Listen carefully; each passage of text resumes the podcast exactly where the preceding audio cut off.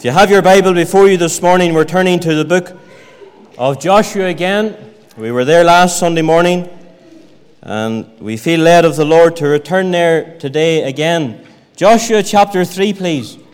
And we're going to read a few verses together, not only in chapter 3, but in chapter 4. And we're sure the Lord is going to speak to our hearts again uh, this morning. Just a quick prayer before we read. Father, we bow before Thee again, and we thank You for what has happened thus far in our gathering. And Lord, we come to Your word today, and we thank You for Your word. We thank You that this book before us this morning is the precious word of God. And Father, we read in the word of God that the natural man receiveth not the things of the Spirit of God. And Lord, we pray this morning that the Spirit of the Lord will come with that illuminating power and reveal to us and speak to us from the Scriptures. And so, Lord, we pray that you will give us ears to hear.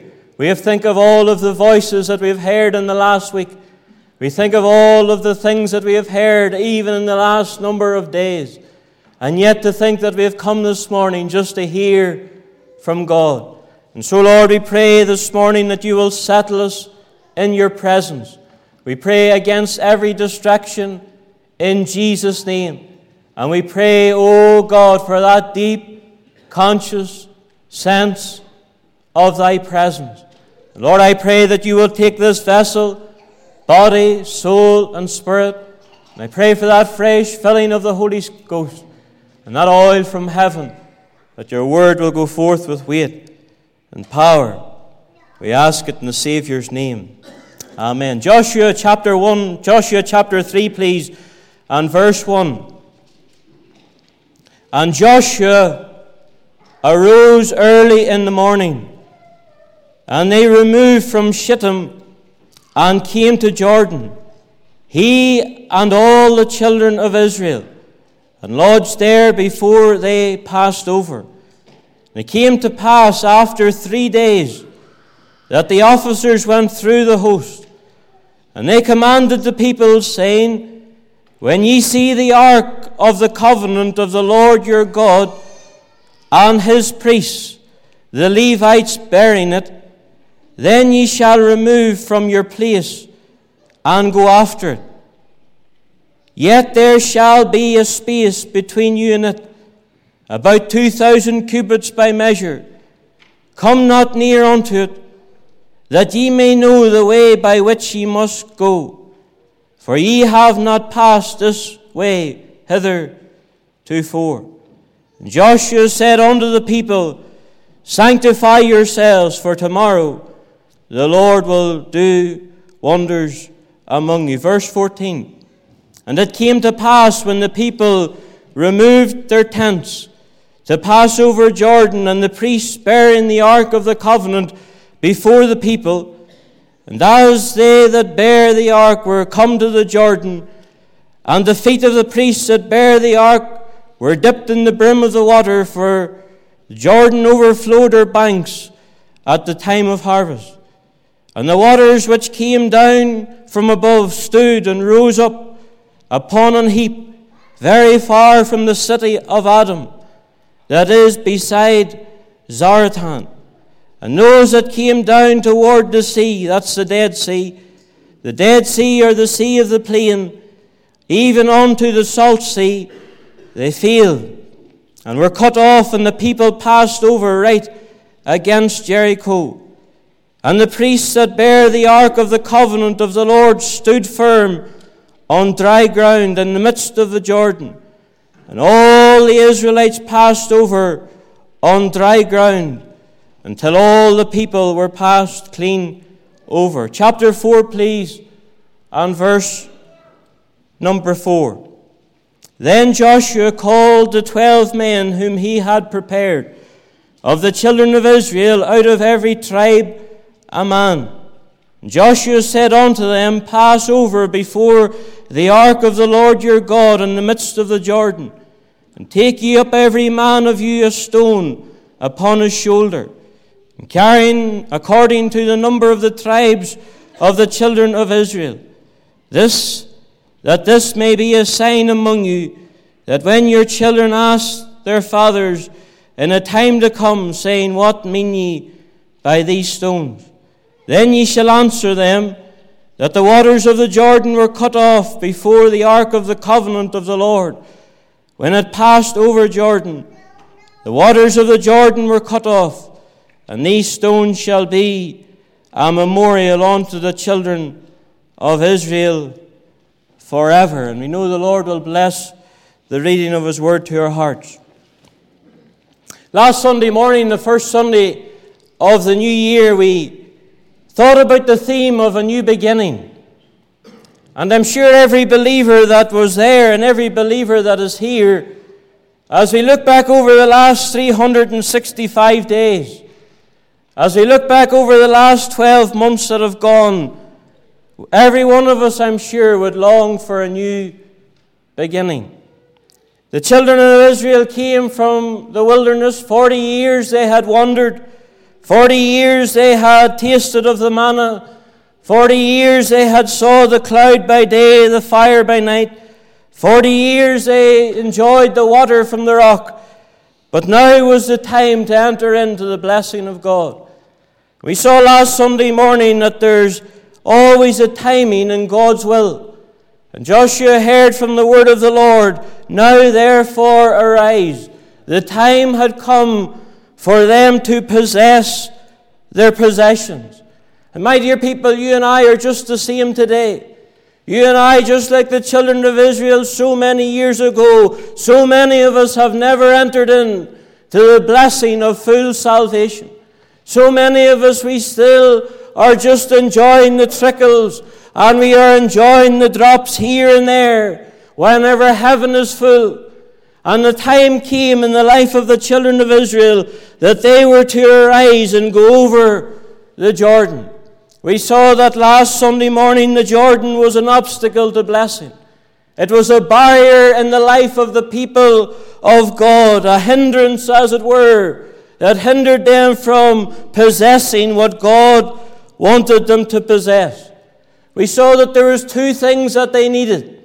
And there are two things that you and I need in this year if you and I are going to cross over for God and enter into the blessing. They needed new obedience and they needed new dedication.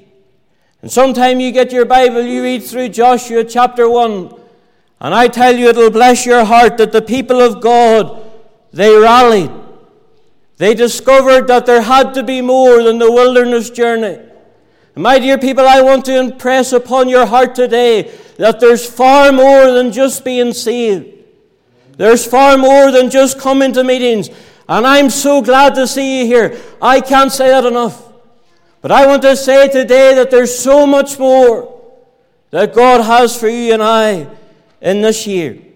I want to talk to you today about not two things that they needed I want to talk to you, if time permits, about two things that they did.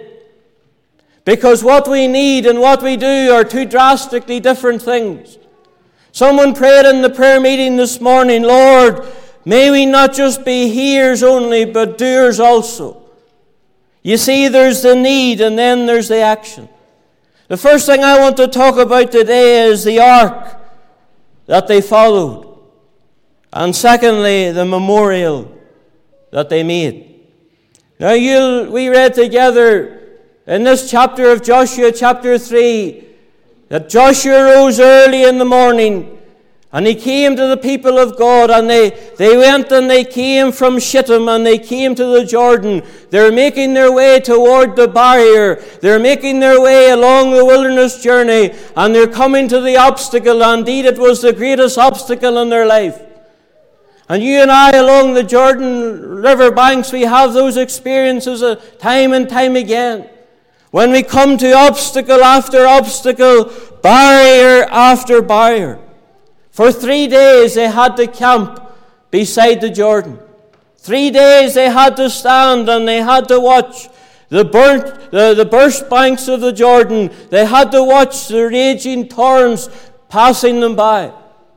I want to ask you a question this morning. Why did they do that? Well, there's two reasons that the Lord laid in my heart that they had to watch the River Jordan for three days. First of all, they had to wait on God's time. And every one of us, you know, at times we can seek to go forward, but we have to be in God's time. And our brother Bertie has said from this pulpit, and he has so often he has said to me, be not like the horse that always wants to run ahead, and be not like the mule that always wants to lag behind, but that you and I would be in step with God, that we would know God's time. The Bible says there's a time to every purpose under heaven. There's a time to be born, and there's a time to die. There's a time to plant, and there's a time to sow. There's a time to reap, there's a time to get, and there's a time to give. And if I could give you one prayer this year among many prayers that you and I ought to pray is, Lord, I want to be in the right place at the right time. But not only were they waiting at the Jordan for three days because of God's timing, they waited for three days because God wanted to teach them a lesson.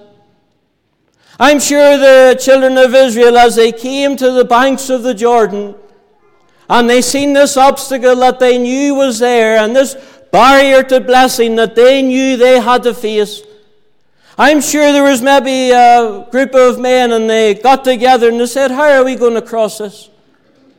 They thought maybe about bypassing it, they thought maybe about blocking it, they thought maybe even about bridging it. And after three days, they came to this conclusion that you and I can't do it alone. For three days they had to stand at the banks of the Jordan and they had to learn their own helplessness, their own inability. You and I, as the people of God, that's one of the greatest discoveries that we can make. The Bible says that they that are in the flesh cannot please God. And so many of God's people, they're trying to be Christians. And I've been trying to teach the young people on a Friday night that you cannot make yourself a Christian. And so many of us, we try to read maybe four or five chapters a day. We try to read or pray so many hours in order to make ourselves Christians. My dear people, you can't do that. You can only do that and you can only read your Bible and you can only pray whenever the Spirit of God is in it. The Bible talks about praying in the Spirit, praying in the Holy Ghost. The Bible talks about there that the Lord Jesus said that without me ye can do nothing. And you and I, we can try to make a formula for the Christian life, and you and I can set perimeters, and we can try to follow other men and women, but none of that will make you a Christian. Now, I'm all for reading and praying, and I'm going to stretch myself this year to read and pray like never before. But what I'm saying this morning is the basis of all of that, it has to be done in the Spirit. It has to be done through His power. It has to be done through His enablement. It has to be done through the Spirit's help. I wonder this morning is your experience the experience of Romans 7? Paul, that man, he talks about in Romans 7 the things that I want to do, I just can't do them. And the things that I thought I would never do, I just can't stop doing them. And then he cried, Oh, wretched man that I am, who can deliver me? The next verse gives the answer. It says, Thanks be unto God that through Jesus Christ. And the Lord Jesus Christ is the one who is able to enable us, the one who is able to help us, the one that is able to take over. You see, the Lord Jesus, my dear people, He wants to live inside of you and me. He doesn't just want to help us, He wants to come inside of us. He wants to come and live His life through you and I. Have you ever prayed like I have prayed, Lord, change me? Lord, I want you to change this area in my life. I want you to change this habit. I want you to change this temper. I want you to change these lustful thoughts. And you pray, Lord, will you change me? Well, I have stopped praying that. Because the Lord Jesus doesn't want to change Stephen Riddle. What the Lord Jesus wants to do with me is crucify me. And what he wants to do is not change me. He wants to exchange me. He wants me to get out of the way that he can come in. And my dear people, this morning, wherever you may be, and as you stand at the banks of the Jordan, you've maybe been standing there for year after year, and you want to enter into the blessing of God, and you're trying, and you're scheming, and you're planning, and you make resolutions, and you say, I'll pray more, I'll read more, I'll go to church more, but it never works, it never happens, you never go through, because you and I cannot do it. That's one of the greatest revelations that I have enjoyed in the last year. God wants me to die that He may come. And if I could encourage you to do anything this year, is to discover your own inability, to discover that you and I are absolutely useless and helpless in the presence of God. You say, Stephen, are you telling me that Jesus Christ thinks I am useless? Absolutely. Whenever you and I got saved, He took our sins away as far as the east is from the west. Whenever you and I got saved, we come into that relationship with Him. The first thing that He said was, Go to the cross and die. The biggest hindrance in all of our lives is not the world. The biggest hindrance in all of our Christian lives is not the government. The biggest hindrance in all of our lives is ourselves. And whenever you and I get that moment in our life and you say, Lord, you don't want to help me, you want to remove me. Lord, you don't want to change me, you want to exchange me. You, Lord, don't want to refine my desires, you want to take my desires out of the way, and you want to give me your desires. Have you ever got to that place? Have you ever got to the place where you said, Lord, I own my death on the cross of Calvary with the Lord Jesus Christ almost 2,000 years ago? Stephen Riddle is no longer alive. It is no longer I that liveth, but Christ that liveth in me. It's a wonderful moment. It's a wonderful moment to let go of your life and say, Lord, it's not my will, not my desires. I'm crossing the Jordan, not in my own ability, not in my own strength, not in my own wisdom, but I'm crossing it in the power and enablement of the Spirit of God. When the children of Israel came to the banks of the Jordan, and the priests they came and they carried the ark of the covenant. The moment that the priests put their feet into the water, we read it, read it later on when you go home. The moment that they came carrying the ark, and the moment that the priests put their foot into the water, God intervened. And all the children of Israel had to do was to go after the ark. You cast your eye to the last few words of verse 3. It says, Go after it. Go after it. In the Greek, it just simply means follow it. To follow the ark. Where the ark was going to go, they had to go. Whenever the ark stopped, they had to stop. Whenever the ark was going to move, they had to move. And their brother Bertie hit the mark so well. Whenever they called out at him, Where he will lead me, I will go. For I have learned to trust him so. We sang about the shepherd this morning. We sang about the one that goes before. That has to be the desire and the ambition of every believer, is just to follow, to follow the presence of God. The ark was the most important thing that the children of Israel had. The ark of the covenant was that piece of furniture that represented the presence of God. It was there where the Shekinah glory dwelt. It was there where the high priest on the day of atonement, he came behind the veil with the blood, and there was the physical, tangible presence of God. There the presence of the Lord dwelt among his people. And whenever the ark of the Lord was to move, the people of God had to move with it. To be in the right place at the right time. I wonder, even as we look back over our life, have we been in the wrong place at the wrong time? But the will of God, I can tell you, is specific. To be in the right place, Lord, where do you want me to be? And just get into that place to get into the gap and to fulfill God's purpose for your life. I haven't got time this morning, and I would love to do it. For the sake of the young people here, to talk to you about the three arks in the Bible. Because every one of them are, is, are a lovely picture of the Lord Jesus. Every one of them show to us something different about that wonderful person that I trust has won all of our hearts. You remember in Genesis chapter 6 that Noah had to build the ark. It was the ark of safety and salvation from judgment. There was rooms in the ark. And my dear unsaved people in the meeting this morning, what a lovely picture of the Lord Jesus, because while you may not have any room for him, he has room for you. There was a door in the ark. And the Lord Jesus said, I am the door. And there's something wonderful about that door because there came a moment in time when God shut the door. And there's some young people here this morning and you're not saved and you know the message of the gospel so well. And you know that God has been speaking to you, and you know the world can't satisfy, and you always know about the door of salvation. But let me tell you this God could shut the door before this day is over. God's not obligated to keep the door open on you. It says that the long suffering of God waited in the days of Noah, and there came a day 120 years after Noah began to work at the ark whenever God shut the door. I think he shut it with a bang.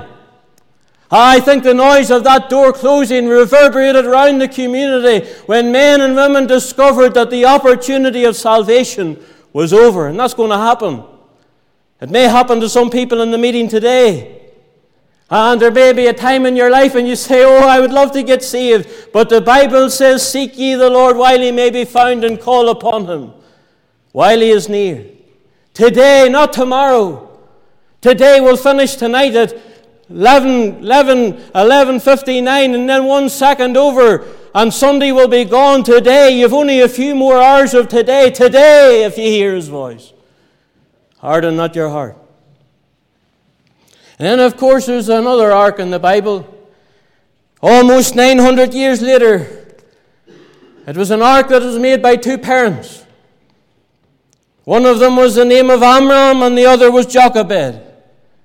In Exodus chapter 2, whenever down in Egypt and down in the slave market there, and whenever Pharaoh rose up and was going to kill all of the young boys in Egypt, there was two parents that trusted God. They made a little ark of bulrushes. They pitched it with tar and they put a little lid on it. And it's a lovely picture of the Lord Jesus because the, the reeds, the bulrushes, the reeds, they, they kept him up and thank God for the everlasting arms underneath. And round about they keep us up. And while he was on the Nile, he wasn't in the Nile. And the Lord Jesus Christ says we're in the world, but we're not of the world. And then he went out into the water, and I can see the parents, they come to the side of the, of the Nile with their little ark, and that lovely little boy, it says that he was a goodly child. It really means he was no ordinary child. God had his hand on him from the day that he was born. And they came to the Nile, the, the river of death, and they came with their beloved boy, and they came with the little ark of bulrushes and, and pitch and tar and the little lid, and they, they pushed it out into the Nile, and they, they trusted God. Some through the waters, some through the flood, some through the fire. Oh, bless God, but all through the blood. And the children of Israel, and I'm sure his two parents, if they had a knew the verse many years later penned by Isaiah, they could have said as they watched the little ark going out into the Nile, When thou passest through the waters, I will be with thee. And through the rivers they shall not overflow thee. Maybe that's where you are today.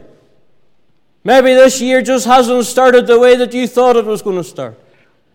Maybe you've went through the last number of months, and I know there's individuals here, and they had the worst Christmas that they ever had. And maybe that's you. And no one else knows anything about it, and past the festivities and past the, the busyness of church life, you're so glad just to get it all behind, and it just hasn't started the way that you wanted it to start. And you're going through the waters, the trials, and the storms. And, uh, and way back in Ezekiel 47, three times the prophet said this He brought me through the water. Annie Johnson Flinton, I've quoted her many times before. She had rheumatoid arthritis, she had cancer in her stomach. She couldn't sleep, she had eight pillows in her bed just to take the pain away. And Annie Johnson Flint wrote some of the most wonderful poems that you will ever read. I want to read one of them to you just now, and this is written and penned by a woman who was crippled on a deathbed for years. She said, When thou passest through the waters, deep the waves may be and cold, but Jehovah is a refuge and his promises will hold. For the Lord himself has said it, He the faithful God and true. When thou passest through the waters, thou shalt not go down but through. Hallelujah. Seas and sorrows, seas of trials, bitterest anguish, fiercest pain, rolling surges of temptation sweeping over my mind and brain.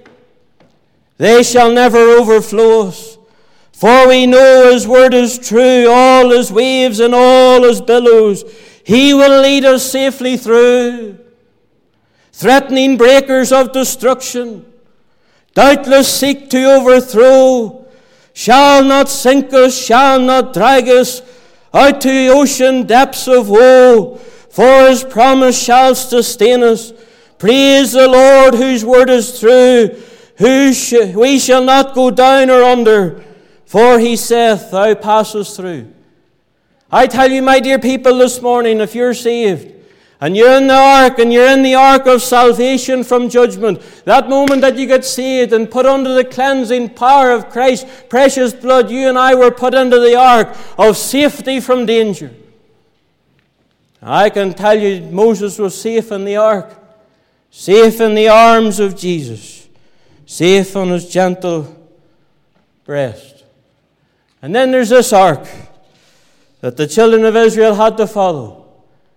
This ark as they stood at the banks of the Jordan. This ark that was carried by the priests. And the moment they came to the cold, chilly waters of the Jordan, the moment that they put their foot down into the water, God intervened. And the water stood up in a heap. It went back as far as the city of Adam. And my all the water that was the obstacle to blessing the barrier, the thing that was hindering them from going through, while they couldn't bypass it, they couldn't bury it, and they couldn't bridge it, God stopped it. Would you like God to do that for you? Do you believe God can do that for you?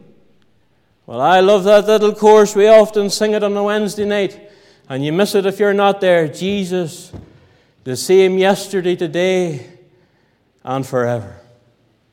And here the children of Israel, they came and they watched the ark, the presence of God, that picture of the Lord Jesus. I haven't got time to go into today. It was made of shittim wood. It speaks of his incorruptible humanity. The Lord Jesus Christ, who was holy, harmless, undefiled, he was the perfect man. Overlaid with gold, speaks of his deity. Inside it was the manna, speaks of his sufficiency. Inside it was the rod that Aaron's rod that budded speaks of his ministry. There was the tables of stone, the law, the unbroken law speaks of his purity, and they had to step over, and all they had to do was follow the ark. You and I are not fo- called to follow a box today. You and I are not told to follow priests. We're not told to follow the ark of the covenant. But we are told to follow the Lord Jesus Christ. I have one question for you today, and I would love to ask every one of you individually. Are you following him today? Are you in step with him today? I'm not asking you, did you follow him? I'm not asking you, will you follow him? I'm asking you today, as a believer, as a child of God, saved and redeemed, and inside the ark, are you following him today? Are you in the right place at the right time? Are you in the center of His blessed will? Are you just going where He goes? Are you going to stop whenever He stops? Because you and I, as the people of God, we're not told to follow organizations. We're not told to follow even denominations. We're not told to follow politicians. We're not told to follow men. We're not told to follow, oh, I could go on and on and on, but we are told to follow one person and that is the person of the Lord Jesus. Are you following him now?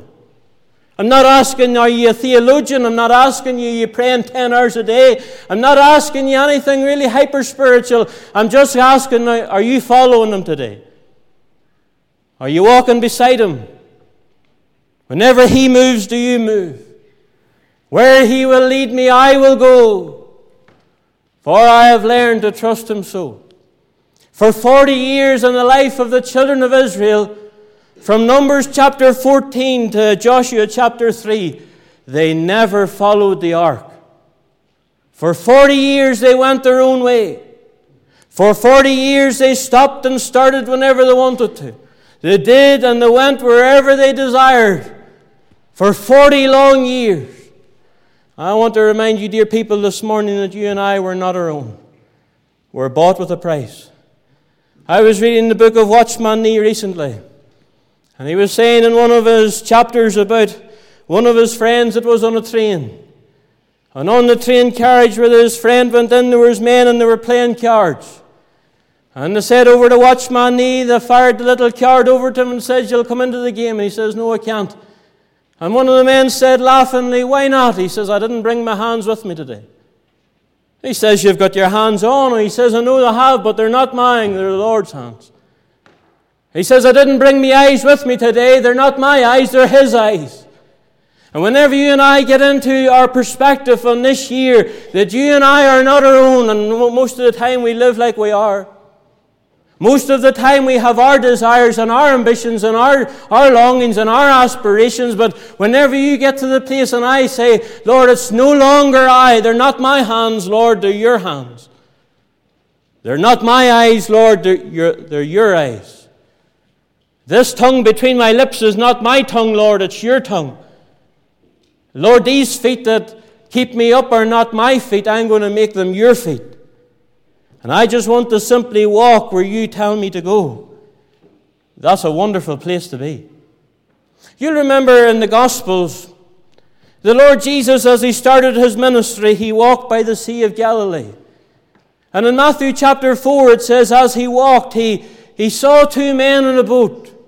One of them was Peter, and the other was Andrew. It says that they were casting the net. And as they were casting that net, the Lord Jesus walked by them, and I don't think they ever seen them before. And the Lord Jesus just turned to the two men and he said, Follow me. That's all he said. And it says of Peter and Andrew that straightway they left their nets and followed him. Then he went on and he found James and John, and they were mending their nets.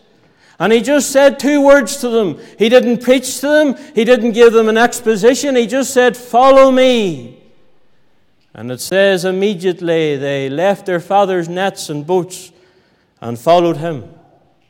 And then on down through Matthew's gospel, there was Matthew himself. He was sitting at the, the tax collector's desk, and I'm sure he was busy with the figures. And then came the blessed Son of God, and he just turned to Matthew and he said, Follow me.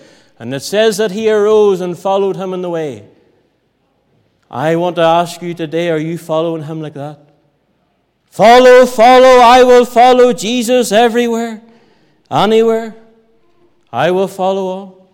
That word follow there is the word not to walk behind. Whenever Charlotte and me go out for a walk, she has a quicker pace than me. I'm looking around me and talking to myself, and next thing I notice, she's away and I have to come behind. I'm following behind, but that's not what this word means. This word means to walk beside, to be in the same place and be at the same pace. Just to walk day by day at the Master's side. And one of the evidences of men and women being saved is not that we go to church, wonderful thing to do. But the Lord Jesus said, My sheep, they follow me.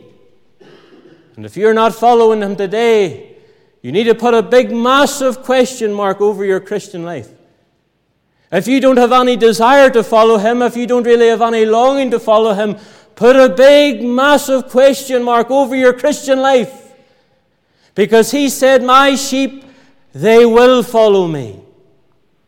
It says in the book of Revelation, chapter 14, These are they that follow the Lamb, whithersoever they goeth. I just want to labor on that point as I close. I'm not going to touch the memorial this morning.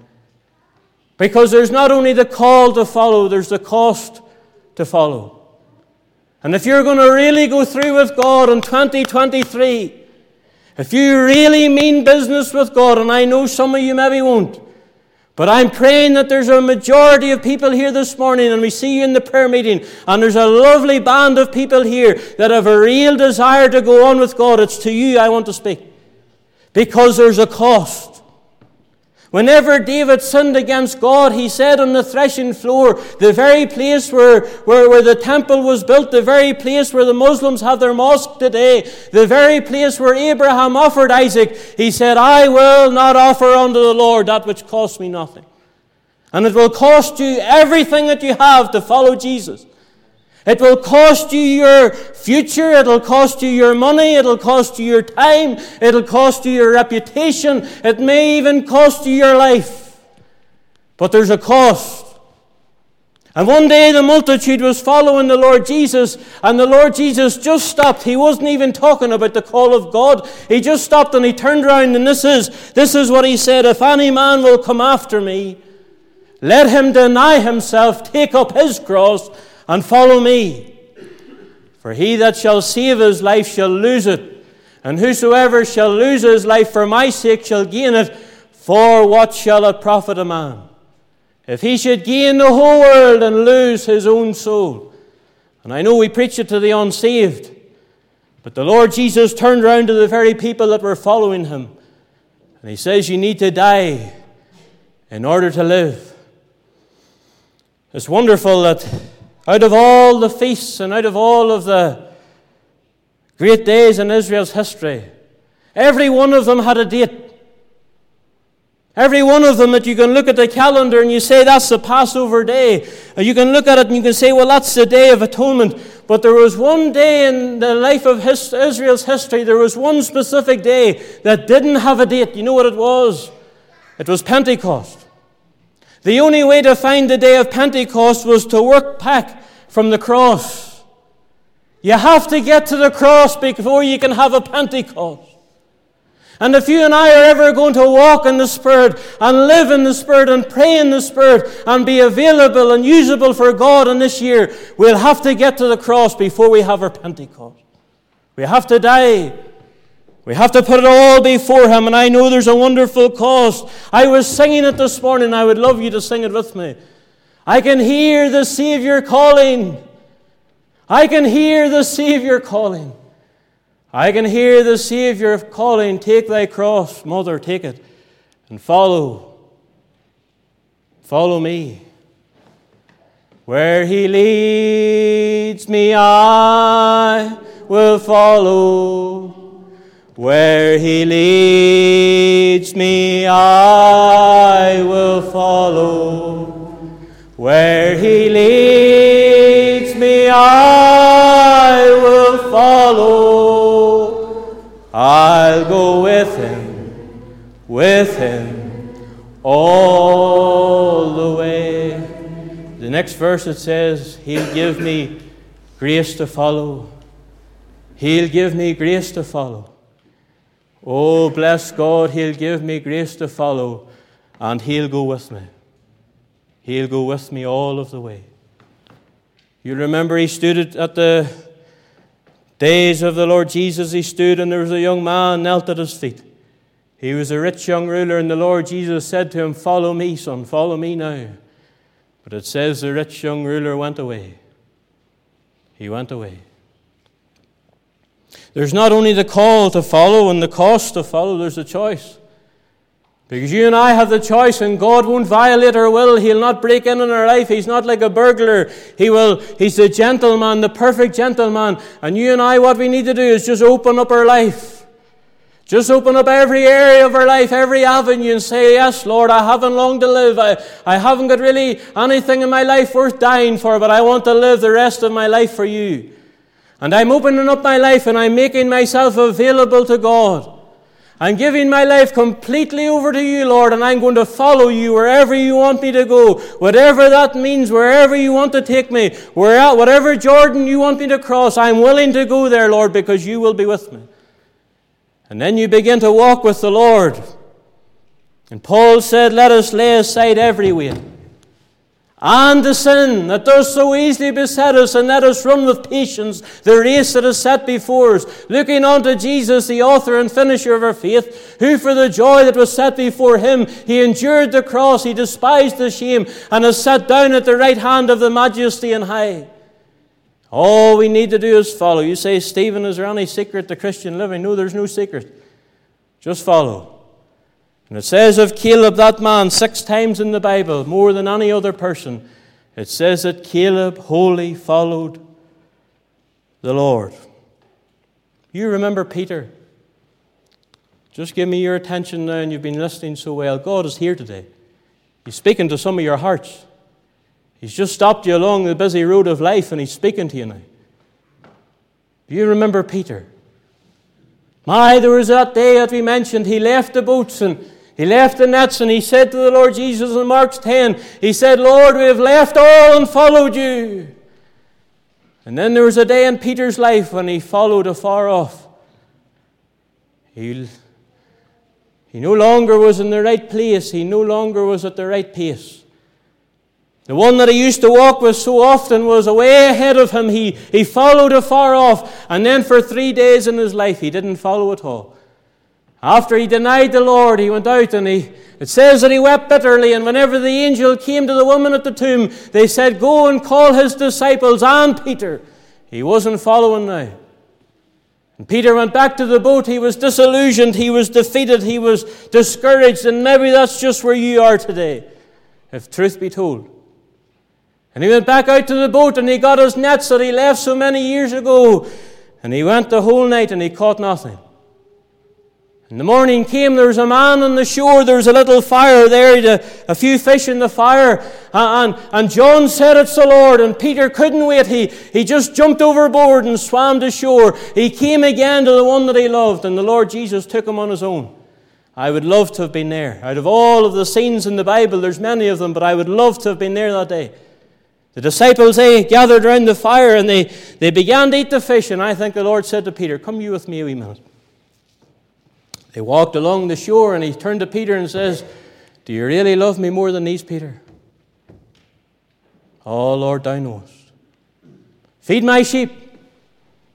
And then they walked on a little bit together, and then he turned again and he says, Peter, lovest thou me more than these? And he said, Lord, you know, you know that I love you. He said, Feed my lambs. And then they went on a little bit more, and he, the Lord turned again and he says, Peter, do you really love me? Do you really want to be with me, Peter? He says, Yea, Lord, thou knowest that I love. Feed my sheep. And then he turned to Peter and he looked into his eyes, and he said? Just two words Follow me. And Peter, the impetuous man that he was, he looked round and it says that he saw John following. And he turned to the Lord Jesus and he said, Lord, what, what shall that man do? What shall he do? And the Lord Jesus said, What is that to thee? Follow thou me. And that's the word to God, from God to some of your hearts today. You'll need to start to follow now. It's been a long day since you've been out of sight. It's been a long time since you heard the tender footprint of his feet in the sand. You can just about see him. He's away at ahead, he's away at a distant. You're, you're lagging behind today. And he would turn to you, dear mother, dear father, son, or daughter. Come on, follow me now. Come back. Come on back. And whenever Peter was dying, you know what he said? He got his pen and he said a lovely phrase. He said, Ye ought to follow in his steps. He knew what it was to stop following. You said to me, Stephen, where will he take me? I don't know where he'll take you. You say to me, Stephen, but, but I'm not really sure what's ahead. I don't know what to do. Or, Stephen, can you tell me some of the places where the Lord Jesus may take me? I can. He may take you to Gethsemane. He might bring you into the olive press of life, and the pressures of life will be so heavy upon you. And down in the olive press, you'll cry, Lord, not my will, but thine be done. And he'll put the pressure on your life until he squeezes every grain of, grain of praise and worship out of you. He could take you to the mountain top where he'll reveal himself like the mountain of transfiguration, where you see a manifestation of his glory, where you walk with him and he reveals himself to you in a way that he hasn't revealed himself to you yet. He could take you over the Sea of Galilee. It says his disciples got into the boat and they followed him. And the next verse it says in Matthew's Gospel, and then a great storm arose. And sometimes he leads us out into the storms of life. But with Christ in the vessel, we can smile at the storm. It was because those three Hebrew boys followed the Lord that they went into the fire. It was because Daniel followed him, he went into the pit. It was because Joseph followed him, his brothers hated him. But wouldn't it be a wonderful thing if you were to resolve in your heart today, Lord, I am going to follow you. Follow all, yes, all the way, Lord. I'm not going to do it today. But if I was to ask you to stand to your feet, those of you that are not following, who would stand? Would you have to stand? If I was to ask you this morning, you that are following afar off, would you have to stand to your feet? And your business and your work has got in, and all of the commitments of life, and he, he's gone on ahead. Would you have to stand and say, Lord, today, on this second Sunday of another year, I want to step out and follow the Lord? The children of Israel did that. They followed the ark across the Jordan. They didn't even get their feet wet. And whenever they entered into the promised land, they had new blessings, new victories, new joy, a new inheritance. And they could stand at the banks of the Jordan and say, Old things have passed away. All things have become new. Would you like to be a new you? We're going to stand to our feet and sing with that thought in our mind. And you've listened so well. 455 Where he will lead me, I will go, for I have learned to trust him so. And I remember 'twas for me that he was slain on Calvary. And we're going to just take time to sing it this morning. We're going to think of the one that went into the waters of the Jordan for you and I. And I'm glad he didn't turn back from the track. I'm glad that he went on and done the Father's will. But this ought to be your prayer this morning. Verse 2 it says, Oh, I delight in his commands. Love to be led by his dear hands. His divine will is sweet to me. Hallowed by bloodstained Calvary. My dear people, if you're swayed in the balance this morning and you say, Stephen, I don't really want to follow him, I'll point you to the cross. And there, the Lord Jesus, the great shepherd of the sheep, he gave his life for you and me. He gave all that he had, and all he wants you and I to do is follow. I want you to stand to your feet, and I want us to really make this a desire of our heart. And then, after the singing of this hymn, we're just going to have a short prayer. And then, those that are not staying for the table, you make your way, way on out. Thank you.